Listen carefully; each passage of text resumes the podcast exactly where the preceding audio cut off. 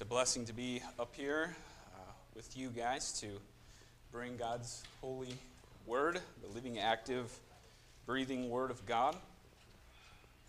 Uh, we're continuing our, our Acts series titled uh, The Acts of the Risen Christ. And having completed uh, the first four chapters, uh, we're now starting a new chapter today. Uh, before we begin, I'd like to give a big picture flyover for our context. Um, the book of Acts basically just picks up immediately uh, where the Gospel of Luke leaves off. It's been said that the two books really go together uh, as a two volume, kind of a unified two volume work. Uh, Luke's particular aim with these two volumes as a historian has been to provide an orderly and accurate account of the events that took place both in the life and death of Jesus and then his continued work after his resurrection. Uh, and this is why I just love the title so much Acts of the Risen Christ, because that's really what we get to read about. Uh, the ongoing work of the crucified and raised, ascended Lord in Christ by his poured out Holy Spirit through his apostles and growing church of disciples who are continuing his mission from the Father to seek and to save that which was lost. This mission to redeem and gather his new covenant worshipers and witnesses made up of Jews and Gentiles united together in Christ as God's new creation community. This new covenant temple of believers, made up of living stones, bound together, blessed with God's special presence. All this, of course, fulfilling what God the Father promised the Son in Psalm 2 I will give you the nations. Thus, the Lamb must receive the fruit of his sufferings. And someday, Count on it. All the elect, as we were reminded this morning, will be gathered in him. The wicked judged and cast out from God's presence, and Christ's glory brought in and put on full display as the blessed portion of his people in the new heaven and the new earth. And that's what you call the true glory story. This, of course, is a beautiful picture for us to keep in mind and fix our hearts on as we go through Acts. Also, um, in the book of Acts, we get to read and hear uh, God's inspired word tell this story uh, of his amazing movement through history as truly his story. I know we've heard that before. History is his story. And many of us were taught history without Christ at the center. We were sadly disserviced and Christ was dishonored. But as we come to Christ, we learn history centers in and through and upon him, all things being created by Christ, for Christ, and through Christ. Colossians 1. So, to help with this bigger picture, in Luke uh, chapter 24, 45 through 49, we read about how the resurrected Jesus from the dead, Christ is risen from the dead, before his ascension into heaven and outpouring of the Spirit, opened the minds of his disciples to understand the Scriptures and reminds them of what is written. And he has to remind us many times as well that the Christ should suffer and on the third day rise from the dead, and that repentance for the forgiveness of sins should be proclaimed in his name to all the nations, beginning from Jerusalem. This is Christ's words to his disciples uh, and his apostles that the apostles would be his witnesses of such things. But they had to wait for something very important. Jesus told them, Behold, I am sending the promise of my Father upon you. But stay in the city until you are clothed with this power from on high. This is what Acts is all about. The Lord faithfully working the Lord uh, enabling his church on earth, empowering by the poured out Holy Spirit from heaven, corresponding with Christ's present heavenly rule and reign. Well, in our series so far, we've heard about that glorious day, that outpouring that occurred, the descent of the Spirit at Pentecost upon the disciples after faithfully waiting uh, as instructed by the Lord Jesus for the promise of the Father. And we saw Peter uh, freshly clothed with this power from on high, now boldly witnessing and preaching Jesus as the Christ from the Old uh, Testament scriptures. This Peter who denied Jesus before uh, a little girl testifies now to many in the face of opposition the resurrection of Jesus Christ from the dead. Afterwards, resulting in 3,000 souls being baptized and added to their number. Then there is the beautiful fruit that followed of the believers being devoted to the apostles' doctrine, the fellowship, breaking of bread, and the prayers. great awe and fear falling upon every soul while signs and wonders were taking place for the apostles. All who believed were described as being together, having all things in common, selling possessions and belongings, and distributing among themselves where there was need. Day by day, united at the temple and from, the, from house to house, eating together with generous hearts, praising God, having favor with all the people, and the Lord adding to the number day by day continually all. And all these things are very wonderful and beautiful things. Then, of course, the story of the lame man healed in the name of Jesus of Nazareth. This mighty miraculous act creates more praise and continued witnessing from the Old Testament scriptures of Christ, followed by persecution from the Jewish leaders. After further testifying to the truth of Jesus and pledging allegiance publicly uh, to obey King Jesus above all, the apostles are released and pray for fo- further boldness to continue this holy work being done. And finally, last week, we looked at the wonderful unity that was had in God's new creation community and generosity that was being experienced. That the full number of those who believed were of one heart and soul and shared all things in common while needs were continually and cheerfully being met. So that catches us up to where we are today. Uh, if you have your Bibles, please turn with me to Acts chapter 5, and we'll be in verse, uh, verses 1 through 11.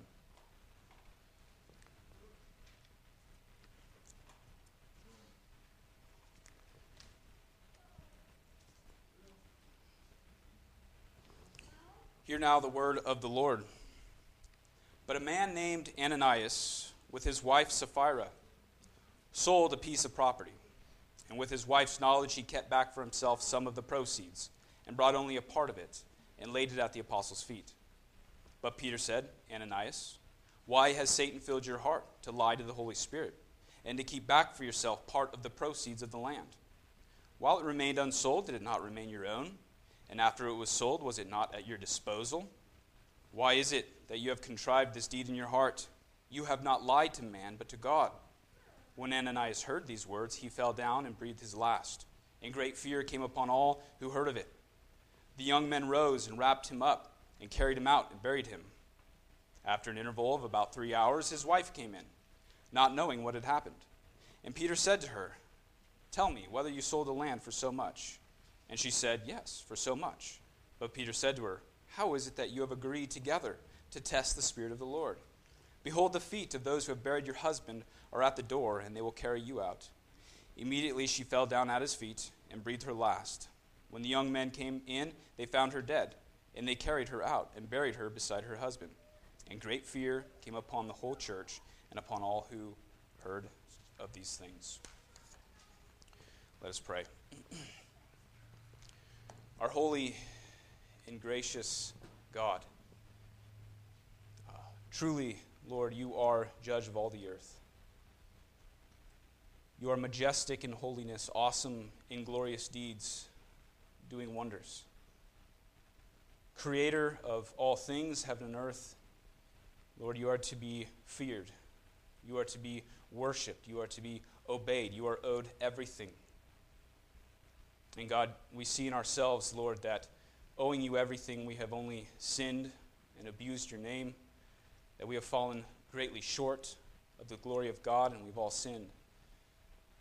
But thank you that you have not left us without hope, that you have sent your Son, Jesus, to live and die in our place, that he himself is our righteousness and our salvation. And Lord, we read of great things here in your word, things that ought to cause us to, to pause self examine, to tremble, and to be drawn closer to you.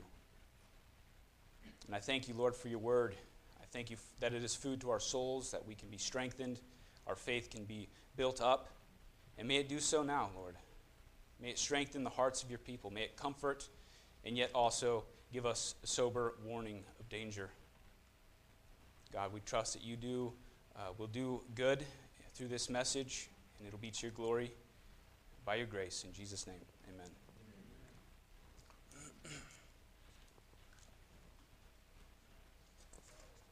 Well, have you ever had the thought, wow, just when things seem to be going good, suddenly something bad happens to mess it all up?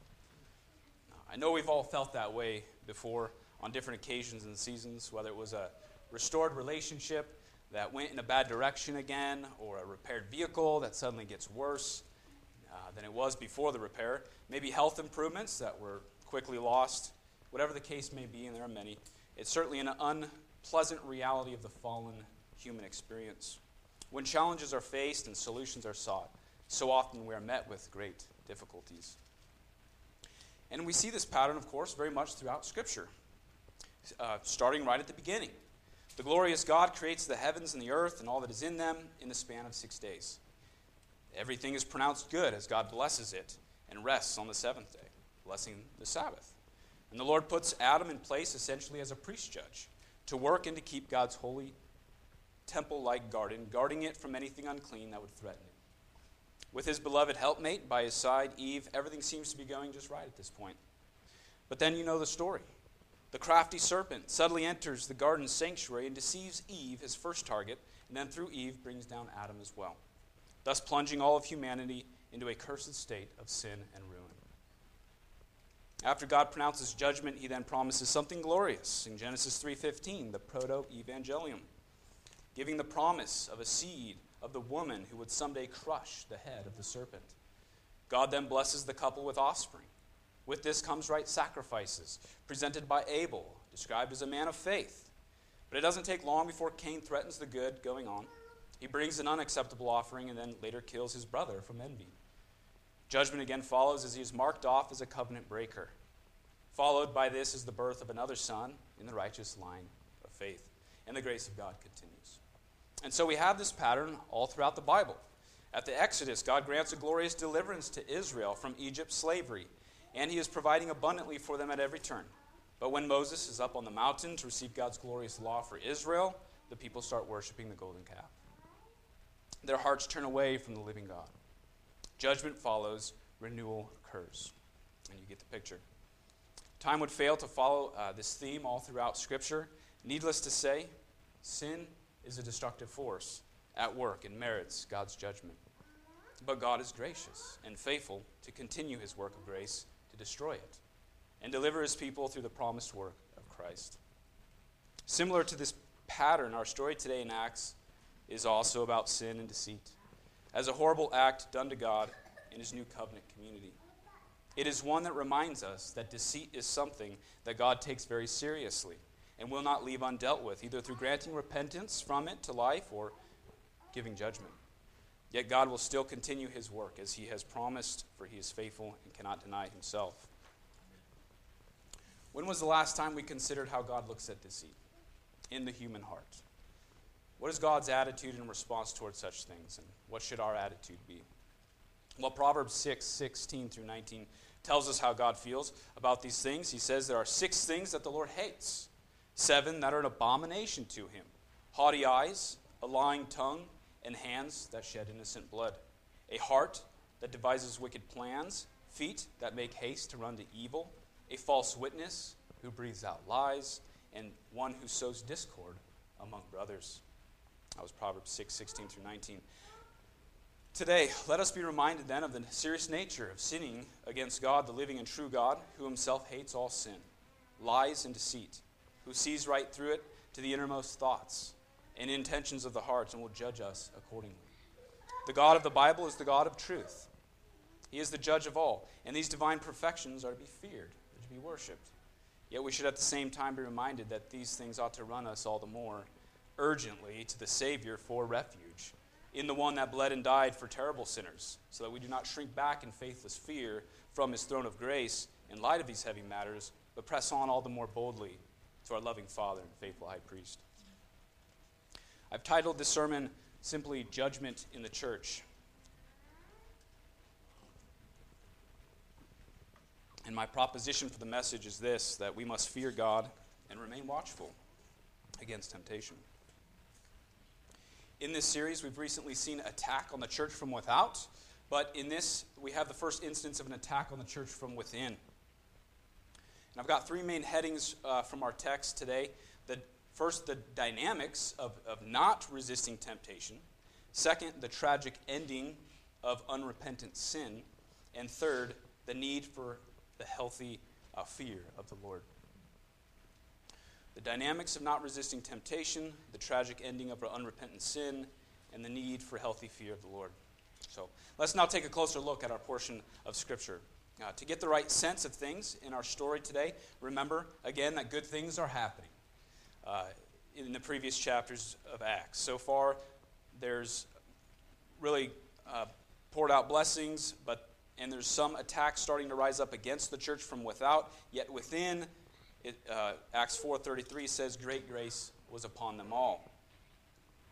It, w- it is said that not, not a needy person was among them, for many land and homeowners were selling all and bringing their proceeds to the apostles' feet to be distributed where needed. Christ's kingdom is advancing and expanding as the blessed new creation community is growing in unity and generosity. All seem to be going very well as far as the health of God's people at this very special time of redemptive history.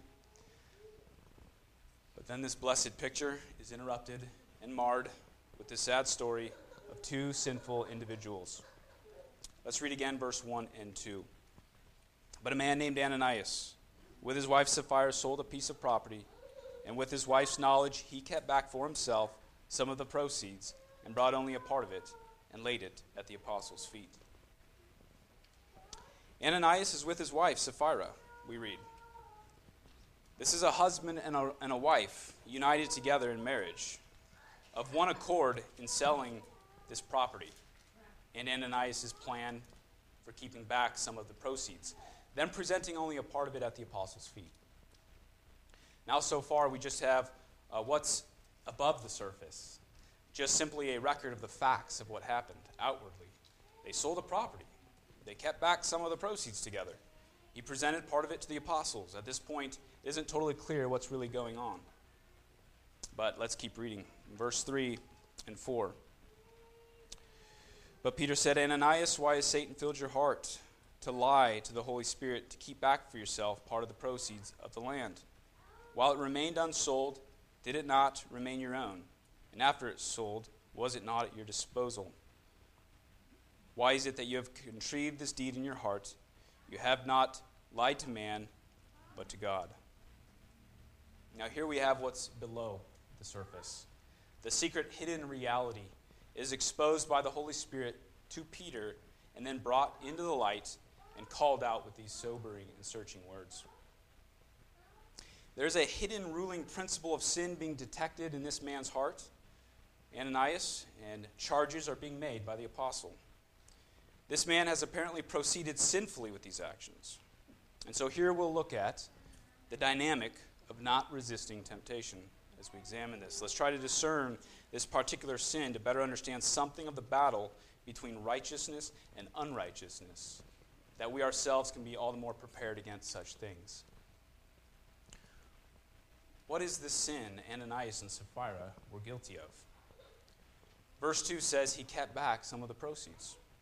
On the surface, again, this doesn't tell us very much about the sinfulness behind their actions. But the notes for this verse found in the ESV Study Bible are helpful in pointing out that the word in Greek for kept back means to put aside for oneself, to keep back in a secret and dishonest way. It is an uncommon Greek word used also in the Septuagint, which is the Greek Old Testament, in the story of Achan, found in Joshua chapter 7, who received a sentence of death for holding back some of the spoils from Jericho that were supposed to be dedicated to God.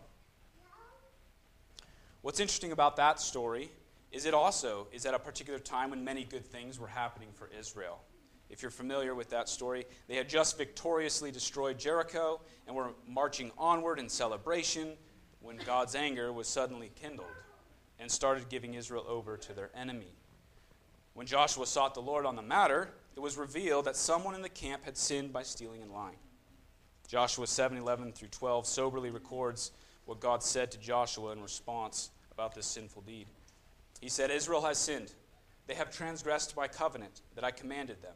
They have taken some of the devoted things. They have stolen and lied about them, uh, put them put them among their own belongings. Therefore, the people of Israel cannot stand before their enemies. They turn their back before their enemies because they have become devoted for destruction. I will be with you no more unless you destroy the devoted things from among you. This story follows the same pattern pointed out earlier judgment on Achan and his family. Then renewal towards the mission is experienced as God's grace stays on the move. Now, thinking back about what's going on here in Acts, let's see how this might apply. Some commentators say that Ananias and Sapphira had sold the property with the intention to give all to the church. But then, after committing to do so before the Lord, they didn't follow through. And in, in that is this idea of sinfully keeping back what was to be fully devoted to the Lord. The Bible certainly has much to say about following through with one's oaths and vows, uh, that it is better not to vow than to vow and then break the commitment. But whether or not that's true, we can't really know for certain or what all the intentions were in selling the property. It just says they kept back some of the proceeds. Other commentators say that this aspect of things, in and of itself, wasn't necessarily sinful. In verse 4, Peter says that even after the property was sold, the money was still at, at his disposal, meaning it was his to do what he wanted to do with it. Nobody was forcing any of these sales upon anyone. It was just a very special time of spirit filled saints cheerfully giving all to the cause of Christ and providing for the needy among them. But when this is studied out in context, the nature of the sin becomes more clear. The offense primarily is this by Ananias presenting the proceeds to the apostles as though it were the whole, when in fact it was only part. His sin was the lie of pretending to be doing more than he actually did. Matthew Henry says about this couple that they were ambitious of being thought eminent disciples when really they were not true disciples. They were covetous of the wealth of the world and distrustful of God and his providence. They thought they might serve both God and mammon, and this, of course, proved to be fatal. For further aggravation of the offense, we also see again that this was a preconceived plan between the two, husband and wife, because later, as we read uh, when Sapphira shows up, she's asked about the amount of the property that was sold, and she apparently lies about that amount, in unity with her husband in the deceit. They were clearly in on this sin together, something that had been thought through well ahead in advance. The hidden reality of their true colors was one of sin enslavement. They are sadly a couple that did not resist temptation and were filled with Satan drawn toward greed in the midst of a community of believers filled with the Spirit, drawn towards generosity. So we have kind of quite a contrast there. Uh, Satan filling towards greed on, with this couple, with the backdrop of the Spirit filling the, the community towards generosity.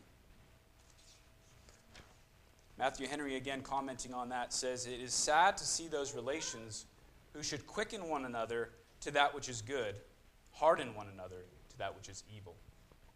Their plan was one of trickery and hypocrisy. It's not as though God was not gracious, and, I want us all to hear this.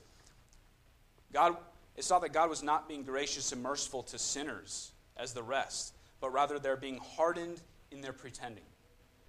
There's a quote here by uh, Metropolitan Anthony Bloom uh, God can save the sinner you are, not the saint you pretend to be. And that's helpful to me. God can save the sinner you are, but not the saint you pretend to be.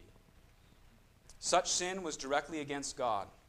Ultimately, they lied, not to man, as our text says, but to God, the Holy Spirit. Important to note here as well that this is a mighty proof text to refute any who would deny the deity of the Holy Spirit or his personhood, as you can't lie to a mere force. Some of us have been talking with Jehovah's Witnesses lately, a false cult, and they deny God in this way. Their lying in our story is a sin committed against the divine third person of the Holy Trinity. Don't let anyone deceive you about what or who the Holy Spirit is. He is God, and He is a person. We as Christians ought to know how to defend this precious Orthodox doctrine of the triunity of our God. But what other application should we draw out from these things? One important application would be that we must discern what threatens Christ's new creation community and kingdom advancement. And of course, act accordingly by remaining on our guard against such things. Hypocrisy, greed, love for money, desire for the high opinions of others, deficient views of God's holiness, and secret eye. All such things need to be discerned and guarded against in our own hearts and in the hearts of all God's community. Jesus had hard rebukes for the Pharisees, religious hypocrites, pretenders, and those who lived for the praises of man instead of for God's glory. He warned against those who trusted in themselves that they were righteous while treating others with contempt. As far as money and one's possessions, we know that the Bible has much to say about that. The love for money is the root of all sorts of evil. Jesus also said plainly, You cannot serve both God and money. Where your treasure is, there your heart is also. So store up treasure in heaven where moth and rust cannot destroy. He says elsewhere to take care and be on your guard against all covetousness, for one's life does not consist in the abundance of his possessions. And also that God loves a cheerful giver. So as we're learning about what God hates, we also want to learn what God loves. He loves a cheerful giver. We must indeed be watchful of sin. God told Cain from the beginning in Genesis that sin is crouching at your door and its desires for you. And that is not a pleasant for you. That is a, a word meaning to master unto destruction. Sin is a deadly thing. It's out to master and kill from within our own hearts. We must see it for what it is high treason against the living and holy God and must be found out to be hated and forsaken. Psalm 36 2. What we think are small sins and con- or consider large sins. It doesn't matter. All sin is an offense to the uncompromising, inflexible holiness of God and requires deliverance by grace through Christ or be met with judgment. John Owen famously said, Be killing sin, or sin will be killing you. There are no breaks in this battle, no room for slackness with a complacent attitude towards sin. I can assure you that sin is not on any breaks. In fact, when the enemy is least perceived, when things are going well, there is the most vulnerability. The Bible says, Let anyone who thinks he stands take heed lest he fall. Not only should we be watchful against sin, but remember the subtlety of our enemy, Satan. Thomas Brooks, in his book Precious Remedies Against Satan's Devices, says Christ, the Scripture, your own hearts, and Satan's devices are the four prime things that should be first and most studied and searched. If any cast off the study of these, they cannot be safe here nor happy thereafter. These are true and wise words. We ought to consider the enemies of our souls. The Bible describes Satan as a liar, deceiver, out to kill, steal, and destroy. He roams around seeking someone to devour. The road to hell is wide and easy, Jesus warns. And we have a very fierce enemy, Satan, from without, as well as an evil world full of trinkets and charms and the indwelling corruption of the flesh as well, uh, the Christian has, which sadly is all too willing to open that door and let in the influences and suggestions of evil. While we have these many dangers to our progress, let us remember to praise God that those who have been born again by the Spirit through saving faith in Christ will persevere to the end against all attacks. This perseverance involves not only sure promises, though, to trust fully upon Christ, but also uses the means of strong warnings to heed. Ephesians 6 exhorts us to the spiritual battle with the armor of God. And we need to daily gear up and be prepared together to battle the serpent in the victory of the blood of Christ. Jesus has crushed Satan's head. Be reminded of that. We have only to cling close to our victor and king by faith. Christ Jesus is on the throne.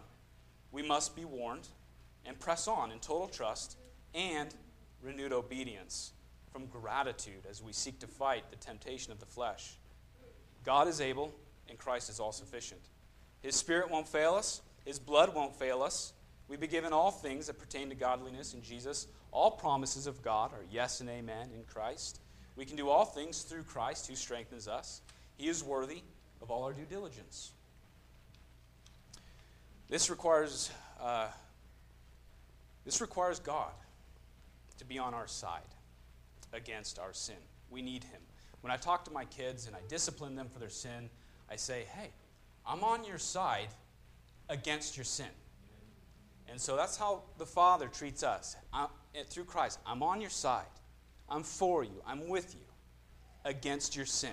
And we have to see that sin is our biggest problem. I see all you guys and you see me. And when we talk to people, We look at people and we make observations, but what often is lacking is our own awareness of who we are and what we're doing. But we need to realize that we are often blinded to our own sin, and that makes us very vulnerable. So let's uh, be aware of that. But, and without this grace dependent warring approach towards sin and, and, this embrace of gospel grace to the fight, it's all too easy to become overly comfortable and complacent through the neglect of God's means of grace. We then weaken and become more vulnerable to attacks. The downward progression, if continued, leads to inc- increasing compromise and more corruption breaking out, as we are learning uh, in Wednesday's evening study lately in Psalm 1 about the blessed man who guards himself, doesn't sit in the seat of scoffers, nor stand in the way of sinners. He, he protects himself from that downward pull of the wicked. And these are all healthy warnings that are good for us all.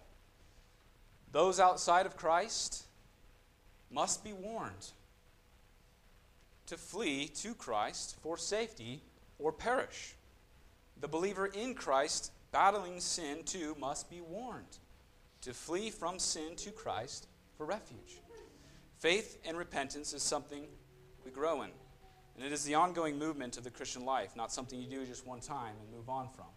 So we, we ought to encourage each other to, to stay faithful and repentant. Now, unheeded warnings and graceless, deceitful hearts will have devastating consequences that follow. So look with me again at our scripture. Uh, we'll continue in verse 5 and 6, which says, when Ananias heard these words, he fell down and breathed his last. And great fear came upon all who heard of it. The young men rose and wrapped him up and carried him out and buried him. Peter called out this man's sin, and those words spoken to him were the last words Ananias heard before dying, taking his dying breath. God judged him right then and right there and took his life on the spot.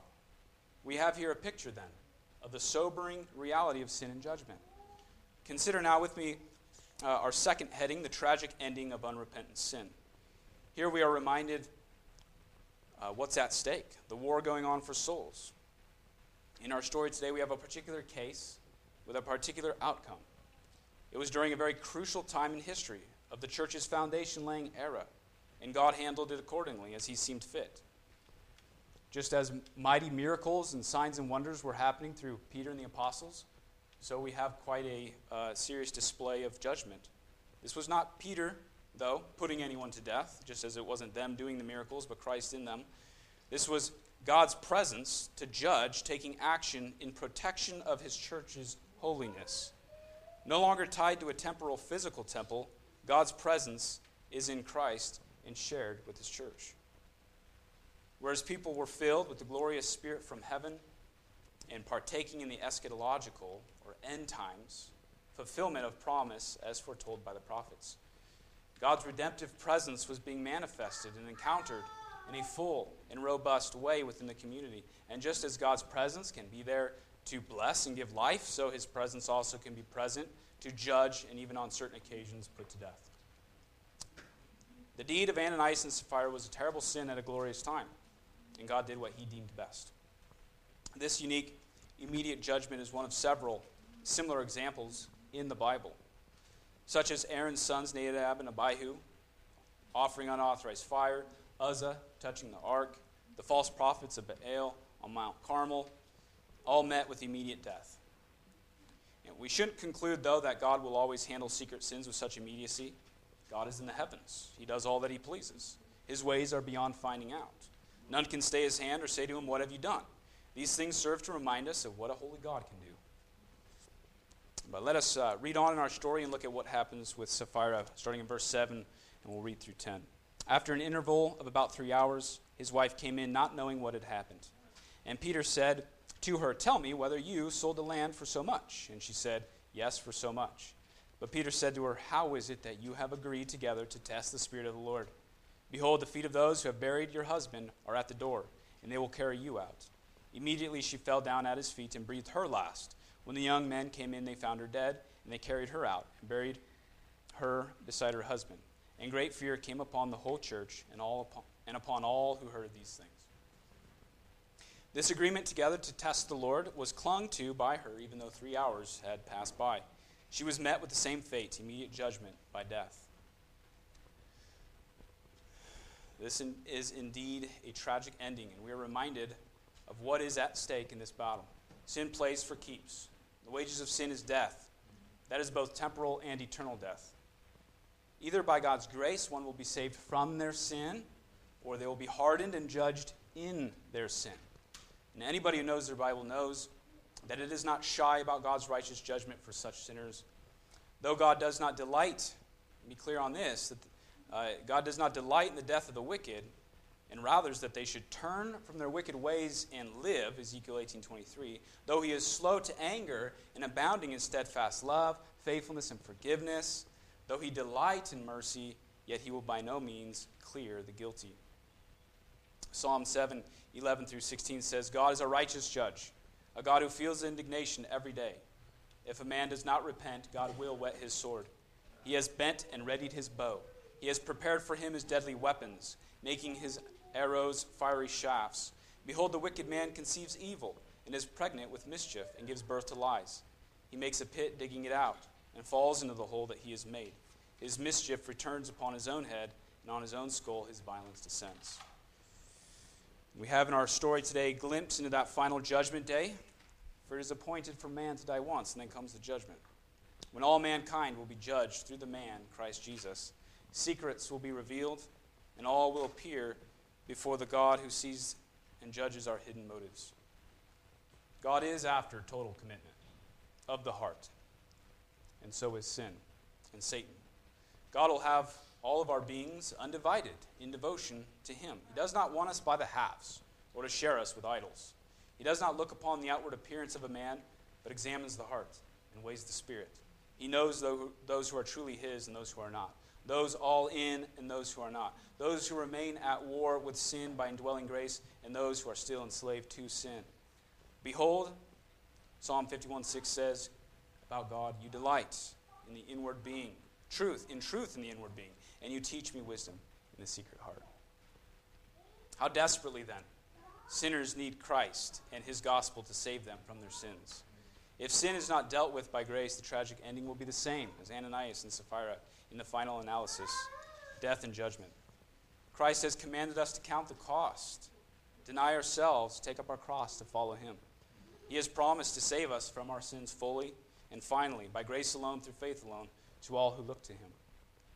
Christ Jesus came into the world to save sinners. Amen. Jesus, it says of him in Matthew 121, she will bear a son, about Mary. You shall call his name Jesus for he will save his people from their sins. They're his people. There are sins. And he'll save us from them. That's a wonderful thought. Jesus is indeed a sufficient Savior for all who by faith come to him for salvation. For those who are in Christ, we can be encouraged that God gives more grace and grants full salvation, and he will preserve his elect to the end by that same immutable grace. What is impossible with man is possible with God. So we can fully trust Him and rest all our faith and hope in and upon the sufficiency of grace in the perfect person and objective work of the Lord Jesus and Him crucified. Let us be reminded that His desire for us is to be inwardly what we profess outwardly before others. That can be a challenge. Honoring the Father who sees in secret. Our, our Father is described as Him who is in secret and sees what's in secret. And that should be a sobering thought for us. For clarity's sake, let me say that this inward emphasis is not the same as looking to oneself. For all you will find there is the very sin you need saved from. Rather, we look upward and outward to the Savior fully saves all sinners who come to him by faith, trusting alone in his blood. It's his sufficiency that is the solution. Ours is the problem, his is the solution. We need saved from ourselves, brothers and sisters. We have a battle to wage within our own hearts. Joel Beeke helpfully uh, helps us in understanding this in his family worship guide about this uh, story. He says, Satan wages war at the level of our hearts, seeking to fill the thoughts and affections of people with greed, deceit, and hypocrisy. Yet sinners cannot excuse themselves by saying that the devil made them do it. Ananias and Sapphira conceived this thing in their hearts, verse 4. As a result, God rightly judged them for putting on a false show of righteousness. He then asks, How should this event teach us to fear the Lord? We'll now seek to answer that question further as we consider our third and final point we have the need of a healthy fear of the Lord. The Bible has nothing but good things to say about having the fear of the Lord, the right kind of fear. What was the result all this had on the people? Again, verse 5 says that great fear fell upon all who, uh, on all who heard of it.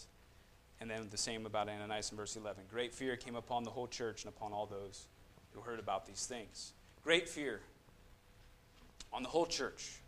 This was a very good thing, a healthy thing, one of reverence and respect and love for the holy God in their midst. The ESV notes about this fear that it was the rightful response to a manifestation of God's presence, which involves both reverent awe and a healthy fear of God's displeasure, and discipline. In Psalm 90, which is an amazing song of Moses, uh, he asks, Who considers, he asks God, who considers the power of your anger and your wrath according to the fear of, of you? So teach us to number our days that we may get a heart of wisdom. So these things are meant, not meant to run us away from the Lord, but to help us to gain a heart of wisdom. For the Christian trusting in Christ, saved by grace alone, through faith alone, wrath was spent on Jesus on the cross.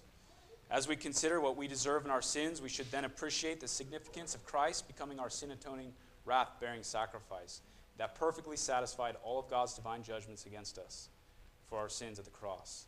The fruit of such things is the fear of the Lord. If you, O Lord, should mark iniquities, O Lord, who could stand? With you there is forgiveness that you may be feared. The fear of the Lord is to be desired. Isaiah 33 6 says, The fear of the Lord is actually Zion's treasure. Treasure. God said to delight in those who fear him. Again, not slavish fear and dread of a merciless tyrant, but a worshipful, worshipful, faithful realization of the weightiness of God's glory.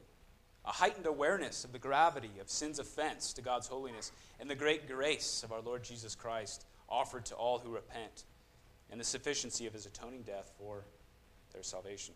It is a serious awe, reverence, respect, acknowledgement, appreciation, and adoration of God, of his being God, and doing what God does. A radical allegiance to his kingdom and right worship. This right fear of God should uh, lead us to more trust, joy, diligence, and yes, warring against sin, Satan, and the world with sober watchfulness. This fear supports and helps us in the fight by giving us a heart full of God and His gracious supply of the Spirit. Without Him, we can do nothing. Well, as we bring this to a close today, we have encountered in the Word something of a sober warning as well as an encouragement towards action. These truths should change us.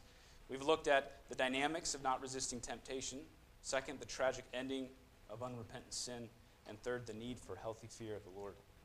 May the Lord help us to fear Him properly and remain the more watchful over our hearts and each other's hearts against secret temptation to sin when good things are happening. May He deliver us from all attacks on the church from without as well as from within.